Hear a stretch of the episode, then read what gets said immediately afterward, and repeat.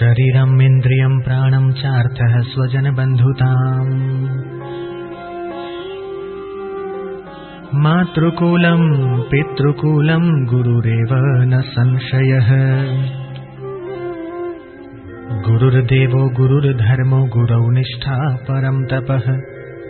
गुरोः परतरम् नास्ति त्रिवारम् कथयामि ते समुद्रे वै यथा तोयम् क्षीरे क्षीरम् घृते घृतम् भिन्ने कुम्भे यथाकाशम् तथात्मा परमात्मनि। तथैव ज्ञानवान् जीवः। परमात्मनि सर्वदा। एकेन रमते ज्ञानी यत्र कुत्र दिवानिशम्।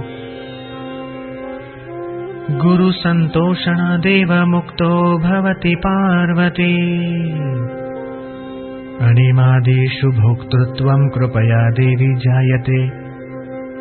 साम्येन रमते ज्ञानी दिवा वा यदि वा निशि एवं विधौ महामौनि त्रैलोक्यसमताम् व्रजेत्। गुरुभावः परम् तीर्थम् अन्यतीर्थम् निरर्थकम्। सर्वतीर्थमयम् देवि श्रीगुरोश्चरणाम्बुजम् कन्या भोगरता मन्दः स्वकान्तायः परान्मुखा। अतः परम् मया देवी कथितन्न मम प्रिये। अभक्ते वञ्चके धूर्ते पाखण्डे नास्तिकादिषु।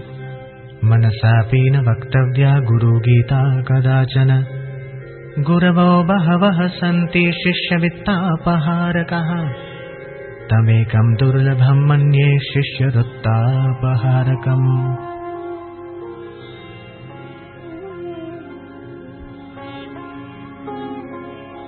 शरीर,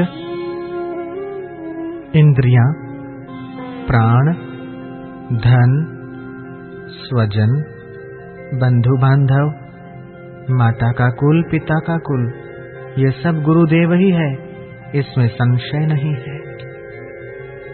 गुरु ही देव है, गुरु ही धर्म है, गुरु में निष्ठा ही परम तप है।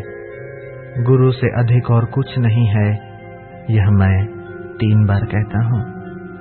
जिस प्रकार सागर में पानी, दूध में दूध, घी में घी अलग अलग घटों में आकाश एक और अभिन्न है, उसी प्रकार परमात्मा में जीवात्मा एक और अभिन्न है।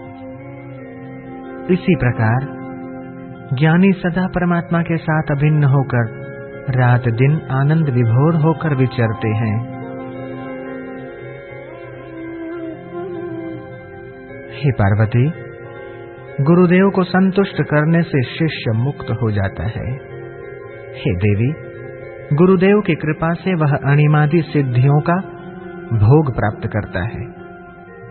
ज्ञानी, दिन में या रात्रि में सदा सर्वदा समत्व में रमण करते हैं। इस प्रकार के महामौनी, अर्थात ब्रह्मनिष्ठ महात्मा, तीनों लोक में समान भाव से गति करते हैं। गुरु भक्ति ही सबसे श्रेष्ठ तीर्थ है अन्य तीर्थ निरर्थक है।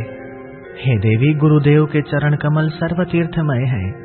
हे देवी, हे प्रिय, कन्या के भोग में रत स्व स्त्री से विमुख, पर स्त्रीगामी, ऐसे बुद्धि शून्य लोगों को मेरा यह आत्म प्रिय परम बोध मैंने नहीं कहा।